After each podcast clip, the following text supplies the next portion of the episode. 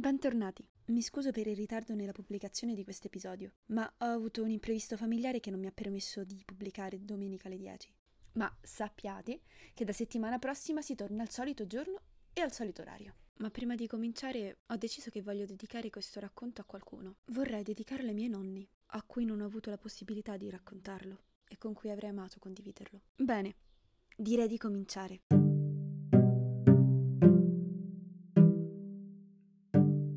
Ciao a tutti, sono Chiara e questa è la mia storia, o meglio, la strada che sto ancora percorrendo per diventare un'attrice affermata. Questo è Attrice Wannabe. Dove eravamo rimasti? Ah, sì, al corso per aspiranti attori nel cuore di Roma. Beh, sorprendentemente per me, cominciai a frequentarlo. E quel giorno a settimana divenne il faro nei mesi successivi. A quel tempo frequentavo l'università. Avevo scelto lingua e mediazione. Pensavo che fosse un mix fra lingue e scienze politiche. Ma non era nulla di tutto ciò. Ben presto scoprì che in questa facoltà la linguistica storica aveva largo spazio.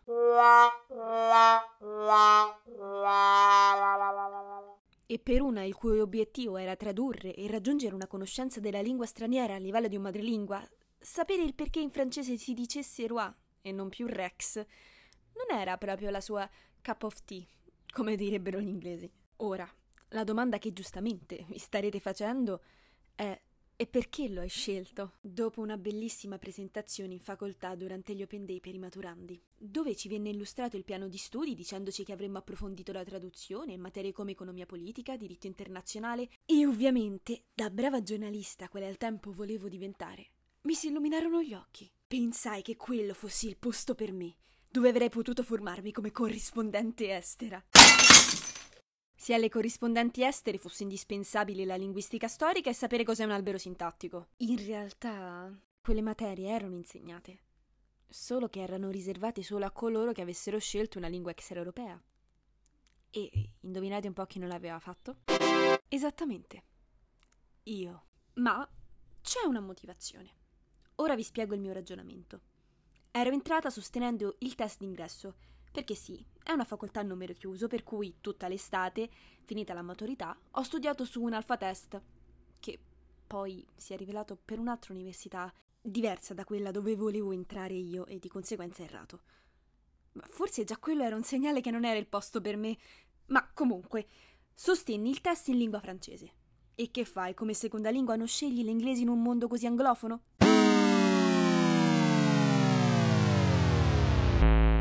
Effettivamente, con il senno di poi, forse avrei fatto una scelta diversa, ma a mia discolpa, nessuno mi aveva informata di questa differenza.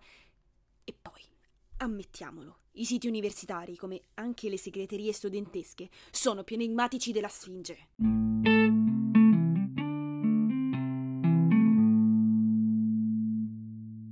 Così cominciai a passare più tempo a contare le ore che mi separavano dalle prove teatrali che imparare a memoria numerosi passaggi che hanno portato i parlanti francesi a scegliere roi come parola per definire il loro sovrano.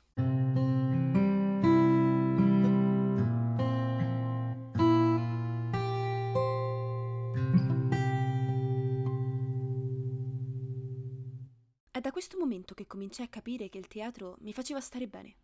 Mi faceva sentire leggera, cose che in quel periodo mi erano difficili, fra lo studio di materie che mi annoiavano e un lavoro da cameriera che mi stremava a livello sia fisico che mentale. Ma ci voleva ancora tempo prima di riuscire a realizzare che volevo far diventare la recitazione il mio lavoro.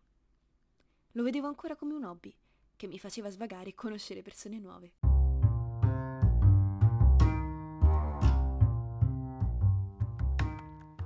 Grazie per aver ascoltato Attrice Wannabe. Se vi va condividete la puntata, lasciate un commento e seguitemi su Instagram. Grazie mille ancora e ci sentiamo alla prossima puntata.